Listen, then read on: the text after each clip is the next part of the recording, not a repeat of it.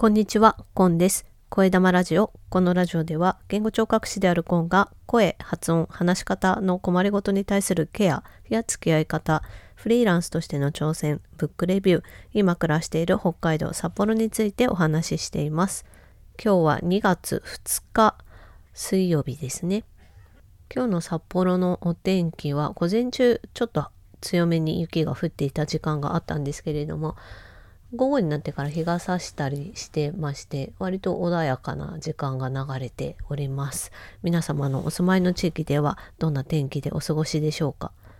今日は水曜日なのでブックレビューになります。今日は棚春さんとの月1回の解読会うに読むと書いて解読という月1回の読み合わせ会をお届けします。たなはるさんは私と同じ言語聴覚士で養成校を卒業されてからはお子さんの言語発達に関わるお仕事をされてこられていて今はフリーランスの言語聴覚士として活動を始められています。インスタグラムでのフォロワー数が1万人を超えていらしてでかつ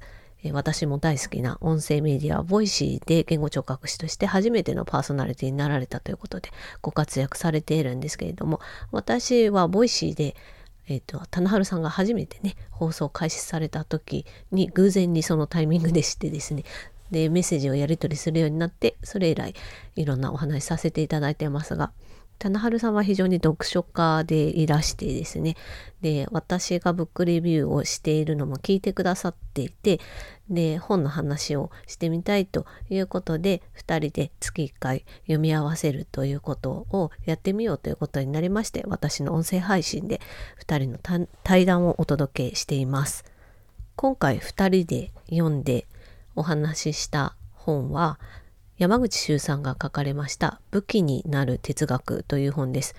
哲学はなかなか手強いという印象がありますけれども教養の一つとして知っておきたいというかね是非その扉を開けてみたいという思いを長年私は抱えていたんですけれどもどうしても近づくことができなかったんですよね。ただ今回棚春さんと同じ本を読むという機会を得て初めて哲学をテーマにした本を読み切ることができましてそして今日の対談でね棚春さんとその本を通じて哲学の扉というかね少し開けたような気持ちになってましてもっと知りたいなというような気持ちが今高まっております。こういった気持ちになるのもやっぱり一人で読んでいるとなかなかあの得られない感情かなと思ってまして同じ本を読んでそしてその本について同じような視点もしくはちょっと違った視線というのをね2人で語り合うことによって気づけることだなと思ってこの解読の機会をねこれからも大切にしていきたいなと改めて今回の対談を通じて思っているところです。ここからね、2人、あの、結構話が外れまして、長い対談になっておりますが、もしよかったら最後まで聞いていただければと思います。というわけで、棚春さんとの解読、今回は武器になる哲学という本を読んでおります。よかったら最後までお楽しみください。はい、今日はまた、棚春さんとの月1回の解読、会う、読むって書いた解読っていうのを、えやっていこうと思います。これは、えっと、棚春さんと本を読んで語り合うっていうことを趣旨にして月1回、棚春さんとお会いしてお話ししてます。棚春さんよろしくお願いします。よろしくお願いします。はい。今日2人が読んだ本をまず最初にご紹介しようと思うんですけど、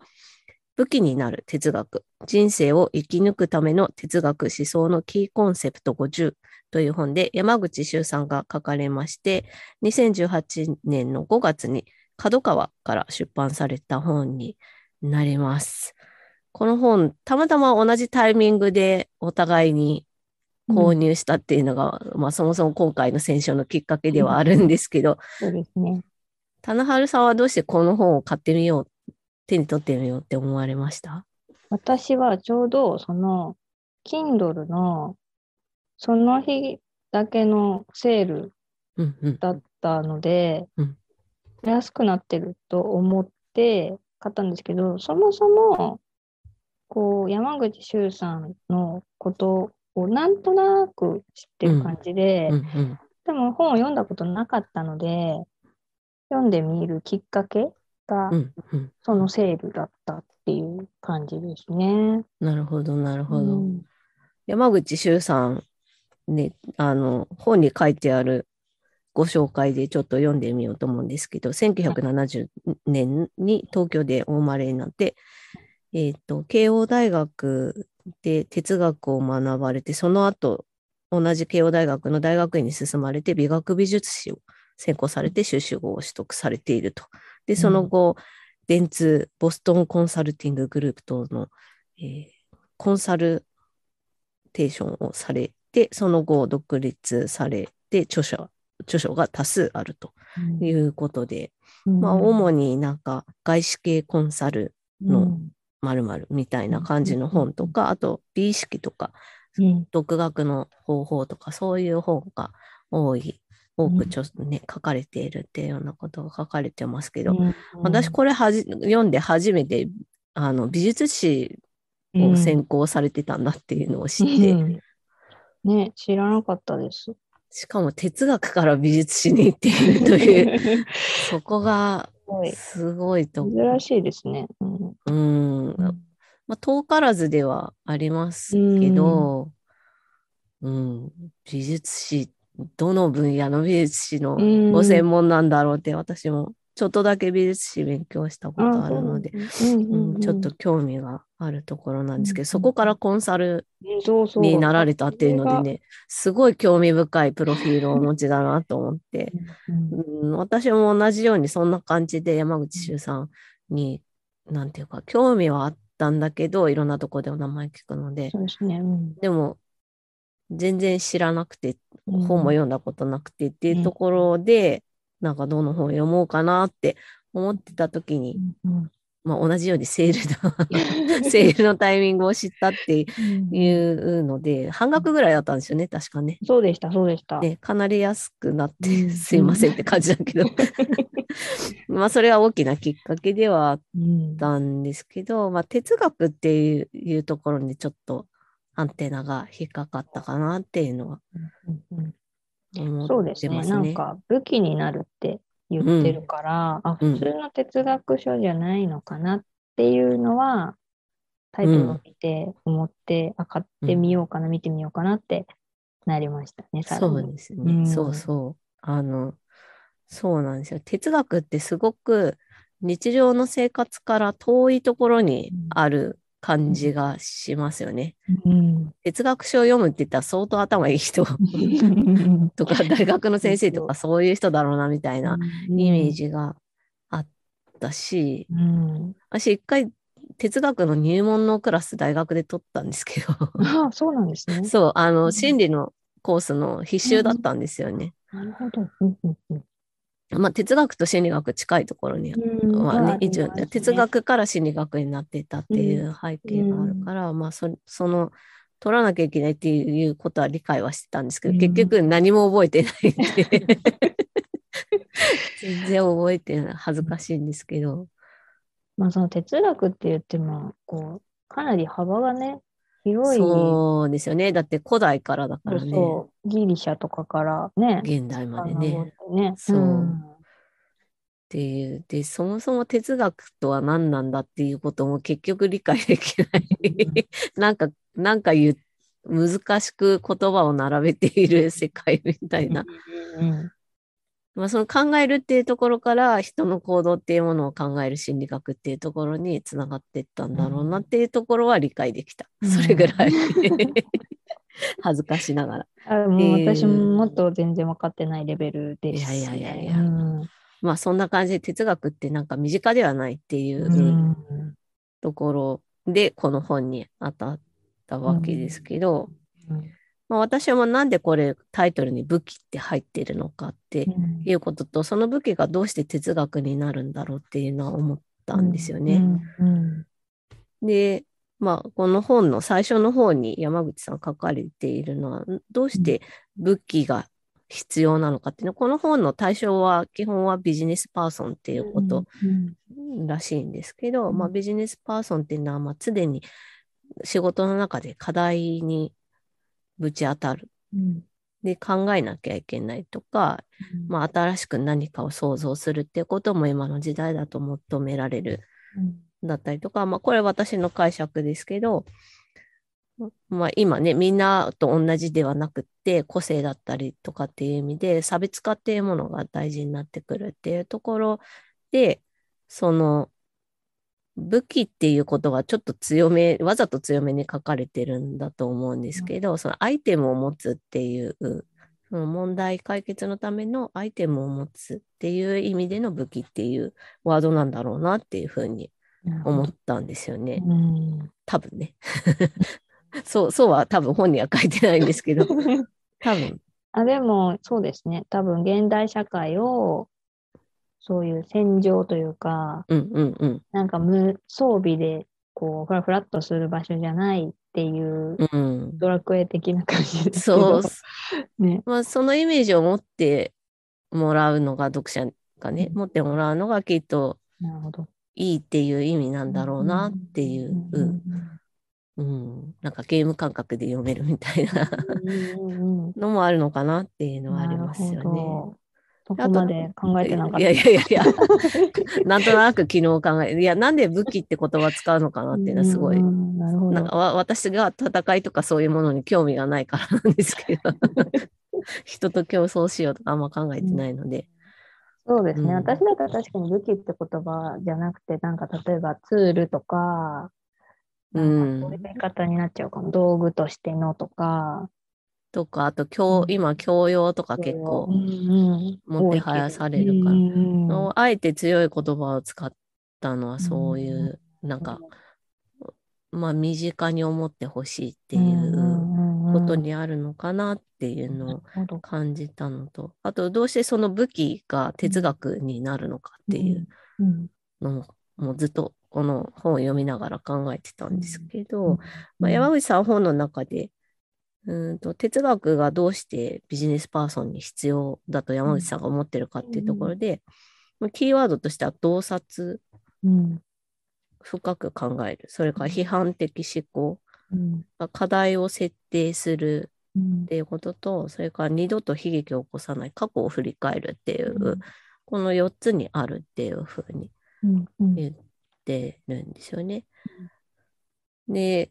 まあ人間の行動っていうのは結局古代から現代に至るまで そう大きくは変わらないっていうところもあるんだなっていうのは思ったし、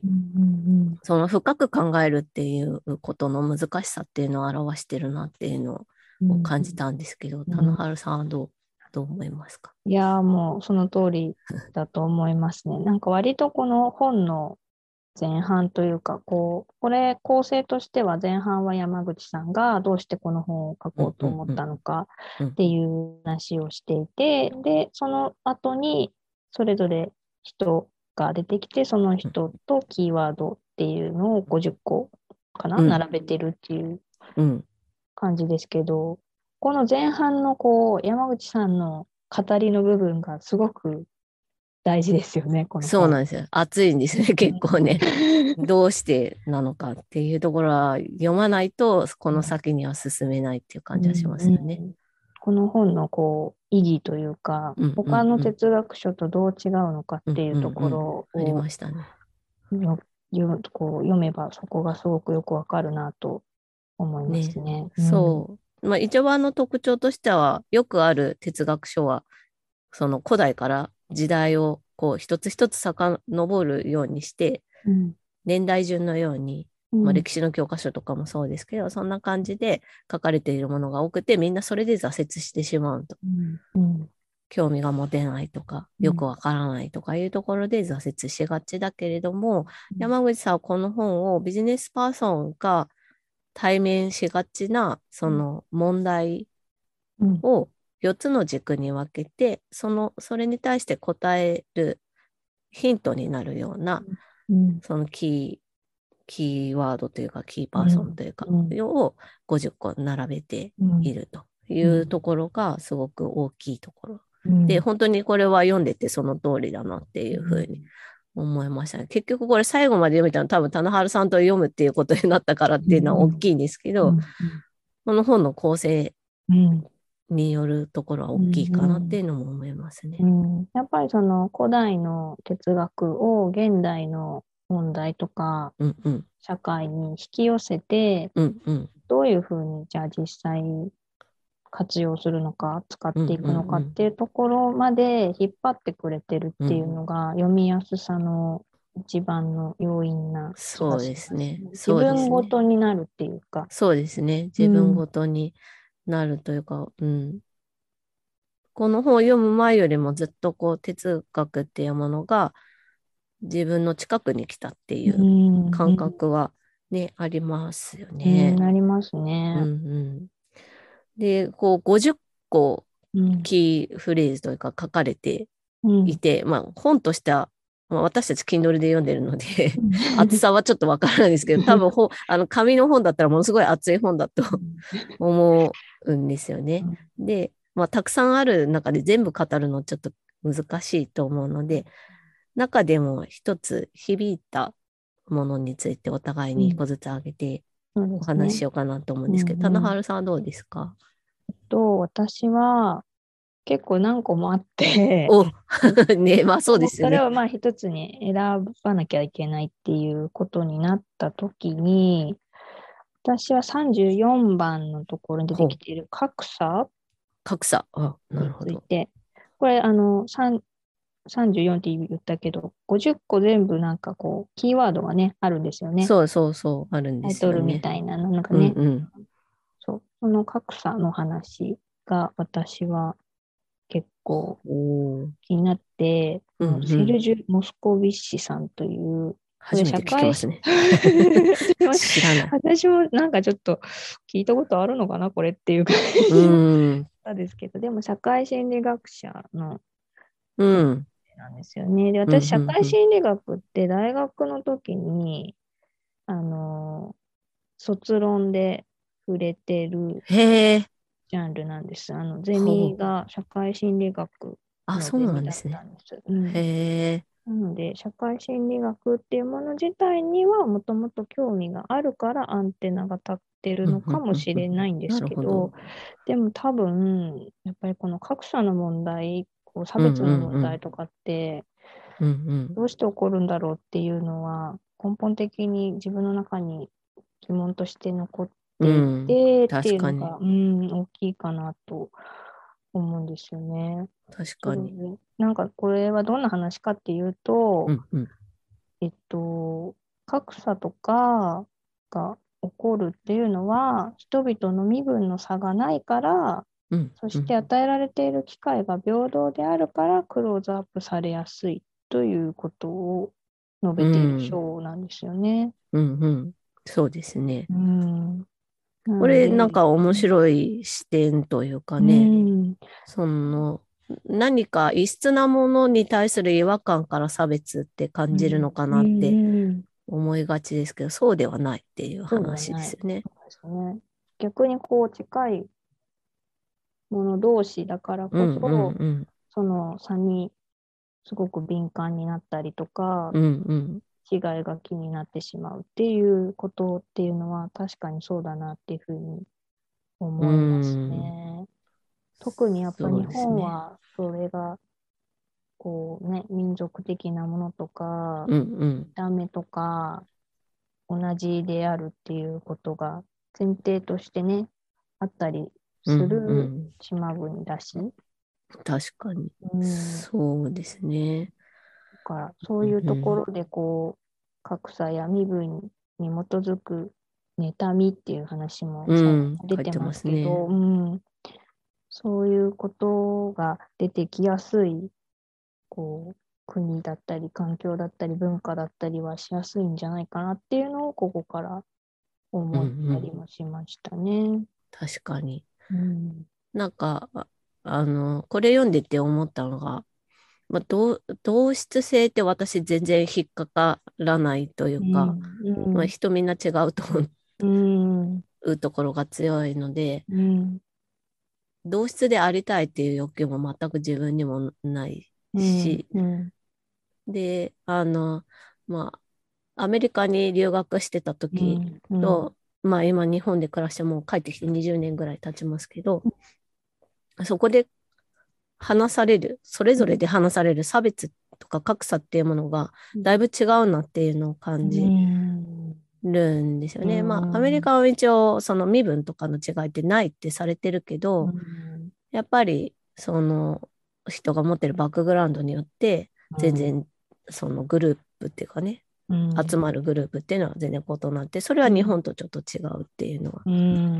感じるし、まあ、日本の場合はさっき田野春さんおっしゃったように本当にみんな一グループっていう、一つの国が一グループみたいなところがあって、その質がちょっと違うよなっていうのは思って、アメリカの場合だとやっぱりその、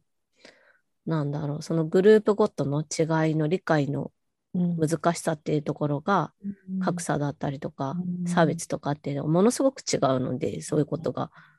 起きていて、日本はその妬みっていうものがベースですよね。みんな同じだけどちょっと違うっていうのが出てくると気になってくるっていう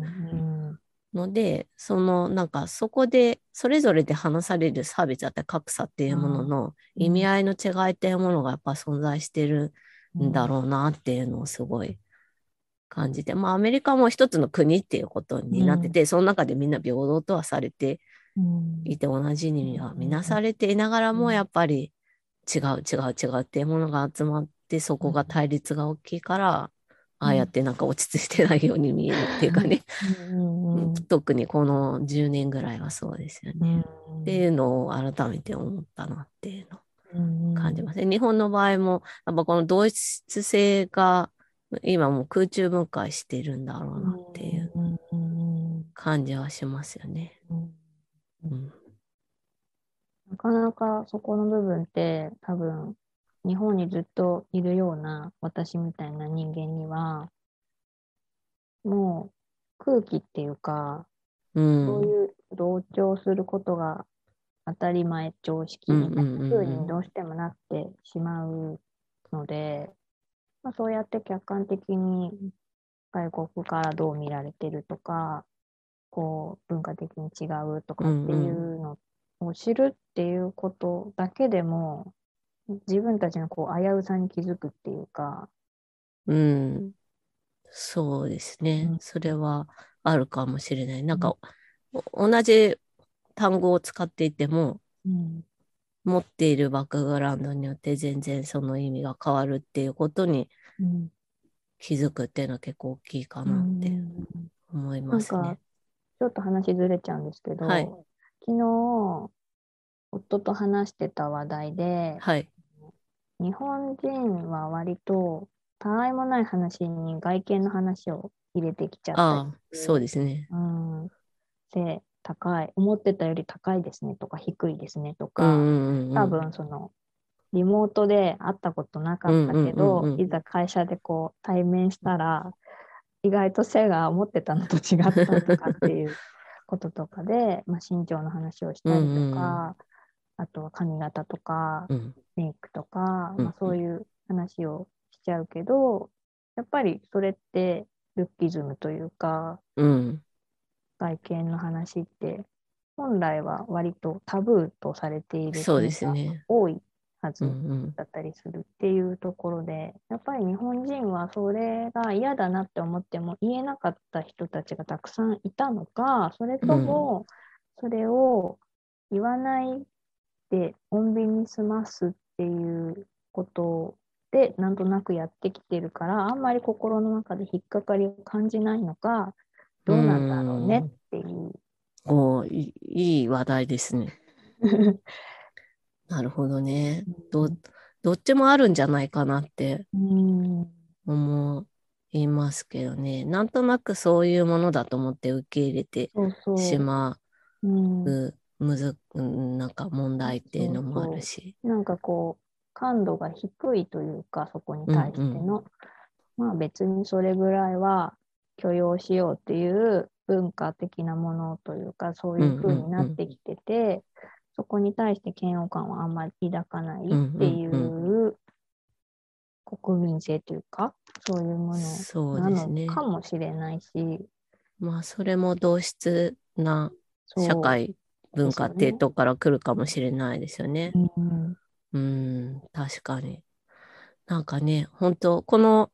一つの、この今、棚原さんが挙げてくださった格差っていうワードに対して山口さんが書かれてるのほんの数ページなんですけど、ここからね、語れることはすごいたくさん出てくるっていうのがまた、この本のすごいところですね。なるほど。さんはどこ？私はですね、今ちょっとページをタグってどこ、どこにあったっけなっていうのを探してるんですけど。あ、この次だ。えっ、ー、とね、これ私も絞るのやっぱ 自分で絞りましょうって提案したにもかかわらず、やっぱ難しかったんですけど、私はエポケーっていう、はい。項目44番目に挙げられてるんですが、これはフッサールという哲学者、うんと19世紀の終わ、うん、と後半から20世紀頭にかけて活動したオーストリアの哲学者ということなんですけど、この人が提唱したエポケという言葉。でこれは何かっていうと、まあ、タイトルの中には客観的事実っていうものを一旦保留するっていうふうに書かれてる。ん。です。で、ん？って。客観的事実をどうして保留しなきゃいけないんだっていうことになると思うんですけど、これどういうことかっていうのを山口さんが本の中で、まあ、解説されてるんですが、それは、うんと、客観的にこういうものだっていうものがあったとしても、それは、それを客観的だという判断している人の主観から始まっていることであって、うん、で、まずそこを捉えるっていうところ、うん、そして、その、まあ、判断が必要な場合に自分が客観だって思っていることも実は客観ではないかも、主体から来てるものであって、見る人によっては違うかもしれないっていうところから、まあ、判断が難しいような場合があったときに、一回その判断を保留するっていう、無理にこう、こうじゃなきゃいけないとか、こうあるべきっていうことに落ち着かせるんではなくて、ちょっとこう、宙に浮かせるっていうようなこともあっていいんじゃないかっていうようなお話だと私は読んだんですけど、で、この中で一番わかりやすい例がね、リンゴの話で出てるんですよね。で、リンゴって誰が見てもリンゴではあるけど、で、それは客観的だっていうふうに思いがちではあるけど、誰がそのリンゴを見てるのかっていうと、やっぱ誰か人間がいるっていう。で、そこを認識する必要があるっていうような例がね、書いてありますね。これすごい、あ、いい例だなと思ったんですけど、まあ、さっきの格差の話にもつながるのかなっていうのは今ちょっと思ったんですけど、まあ要するに自分の主張が、うん、相手に伝わらないっていうところから、なんて言うんだろう、対立っていうものが起きて、まあそれがもうちょっと大きな単位になってくると、社会の中で格差とか差別っていう問題につながっていくのかなって今なんか思ったんですけどね。うん、そうですね。私もそこの章でハイライトをつけている部分は、ちょうどその、こう、対話することが難しくなってるっていう部分、ねうんうん、そうですね。うん、そこを響きますよね。やっぱりこう。で、その対話がうまくいかない理由っていうのもこう山口さん書かれていますよね。その対話に絶望しているっていう表現使われてますけど、絶望するそこで終わりって思うんじゃなくって、そこをちょっと宙に浮かせてみるっていうのがあってもいいんじゃないかっていう提案っていうかね、そういうのでこの章は書かれているなって。ね、そう他者理解の難しさっていうふうに言われてますけど、うん、本当そのなんか相手を分かろうと思うことから離れるっていうのがあってもいいのかなっていうのは思いましたね。うん、その宙に浮かせるというのがこのエポケなわけですね。うん、そうですね。そう。で、なんかこうつい私たちの仕事の中で考えても、まあ、客観的な視点で考えるってすごい大事だっていうのは、まあ、養成校とかで徹底的に叩き込まれ、その後もずっとそうやってきて、で、まあ、それがないと、患者さんとかの言葉とかコミュニケーションで困ってる方の本当の問題をちゃんと捉えられないし、解決に持っていくことが難しいっていうことは、うん。まあ、言語聴覚士してる人だったり、まあ、医療従事者の人はみんな思うと思うんですけど、うん、その判断すら誰がしてるんだっていうところをいつも考えなきゃいけないっていうのは改めて思ったんですね。これ私この書を読んでて思い出したことがあって、はい、養成校の時にね、うん、授業でレポートあ先生がなんか書面でね、うん、出してきた症例、あの患者さんこういう人がいて、うん、で、その人を、うんとまあ、こういう問題を抱えていて、これに対してどういうふうに解決していったらいいかっていうレポートをグループで書いてくださいっていう課題が、まあ、よくある、ありますよね。ありますね。でね。うん、でね、それ、まあ、とある授業でその課題が出て、で、うん、その先生ね、私からすると、すごく文が長くて、文ぎっちりだったんですよね。プリントが黒いみたいなね。で、助長的っていうか、なん、なんて言うんだろう、そこまでかか、な、なんて言うんだろう、表現がね、長ったらしい。言い方悪いけど。で、直流に言うとね。そう、学生の時の私は思ったんですよね。うんはいうん、で、それに対して、あの、なんか私ね、つい出しゃばる癖があって、グループワークでもうがん、なんかこう、みんながあまり言わないのをいいことに、ガーって作っ、一緒にいる体で作っちゃったっていうか、みんなの意見あまり取り入れずに作った結果、どんなものができたかっていうと、割とスカスカな、うん。まあ、わなんかワードとかフレーズで並んでいくレポートみたいな感じになったんですよ。で、それ見て先生、一言目に、なこれどうしてこんなことになったって 言ったんですよね。で、私のその答えは、できるだけ客観的なものにしたかったって。ほど。うんうん、だから、その、うん、なんていうか、抽出したものっていう感じなのが、表現を。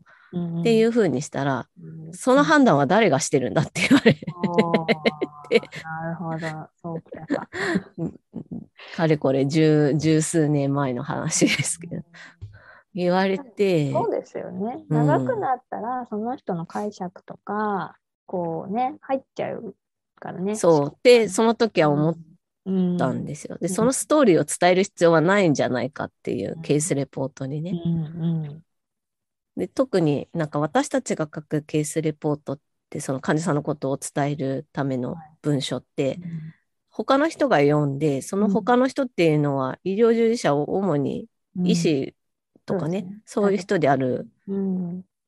まああと言語聴覚士とかね同じっていう前提でみんな忙しいからそんな読めないだろうって 思ってか分かりやすくって思って書いたら、これがどうして客観的だと言えるのかっていう フィードバックがあって、いやいやって思ったんだけど、まあそれもきっとここに、このエポケっていうところにつながるなっていうのは改めて思いました。なるほど、なるほど。つまりこう、あなたが思う客観性は主観的だということですよね。きっとあの先生はそれを言いたかったんだろうなと。でも当時の私には全くなんか先生何言ってるか分かんないみたいな。文長いしみたいな、それしか思わなかったんですけど。ただその怒られたことはすごいインパクト大きくて。まあ、でも結局その先生のスタイルは全くあの取らずに来てますけど。うん長いのもね、うん、それはそれで、そう。かなり時間が入るんじゃないかなって私は思ってしまうし。私は思います。やっぱりね、うん、文字読むって、うん、人間頭そんなに使えないですからね、仕事中特にね。そうですね、う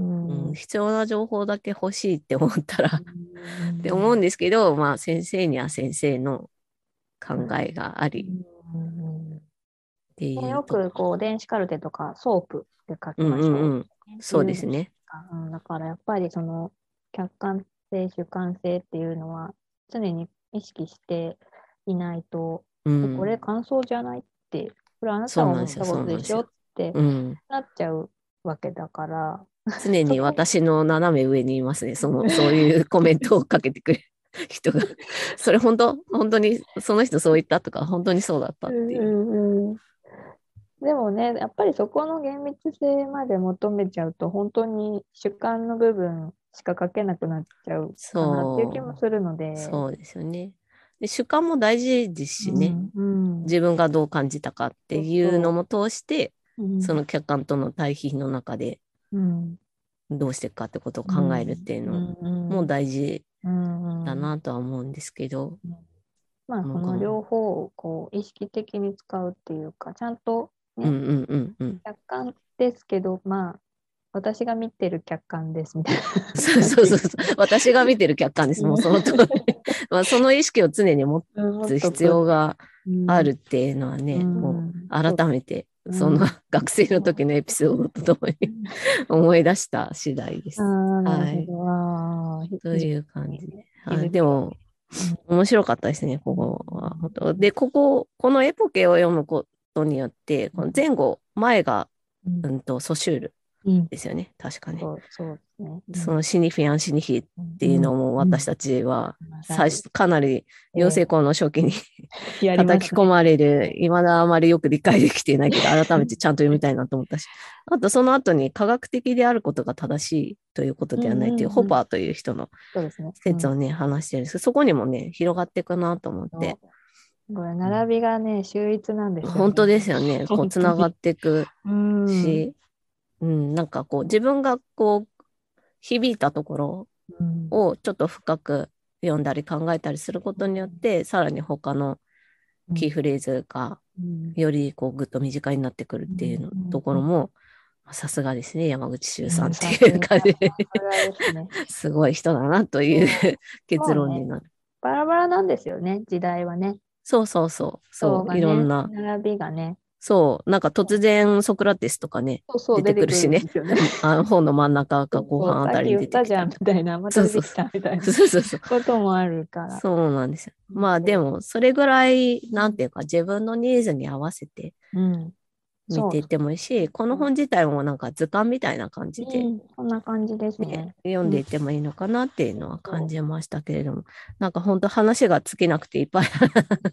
話しちゃってますけど、最後にこの本を今後どう生かしていくかっていうのをお互いに話していこうかなと思いますが、どうですか、田中さん？そう、私は、えっと、この本のこの Kindle で見れるポピュラーハイライトっていう、このたくさん人がハイライトつけてるところが見れる。はいはい。はい、ありますね。で、一番多いの何かなと思って見たんです。そしたら、アリストテレスだったんです、まさかの。なぜ、なぜだ？一番有名だから？そう、あでもまあ最初の方、一番最初だったからっていうのも多分あると思うんですよね。ハイライトつける結構みんな、あの最初意気込んで読んでつけるっていう傾向があるんじゃないかなって勝手に思ってて、で、そこに書いてあった言葉で、多分たくさんの人が心に残った言葉だったのかなって思ったのが、えっと、人の本当の意味で、違った、もう一回、人の行動を本当の意味で変えさせようと思うのであれば、はい、説得よりは納得、納得よりは共感が求められますっていう。うん、で、まあもうこれはまさにこう人とのつながり全般で言えるというか。そうですね。うん、現代にも通じる。そう、現代にも通じる。で、うん、まずその共感っていうワードを見たときに私はあ SNS をいろんな人に知ってもらいたいときって、すごい共感ポイント大事だなっていうのを、まあ、今まで学んできていて、うんうんうん SNS を伸ばしたい時には、やっぱりこう人の気持ちを、あ、そうだよねって思うと、みんないいねするとか、好きを押すとか、そうですね。行動につながって伸びるっていうのがあるんですけど、まあ、結局 SNS って人とのつながりっていうことで考えると、やっぱりその今コロナだから割とそのつながりがオンラインになってて、うんうん、その SNS 上で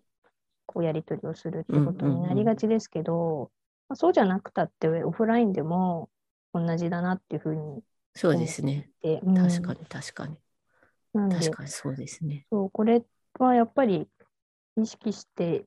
生きていくというか、人間関係上でも大事だなってそうですね。うん、共感ね、難しい、うん、とても難しいけれども、うん、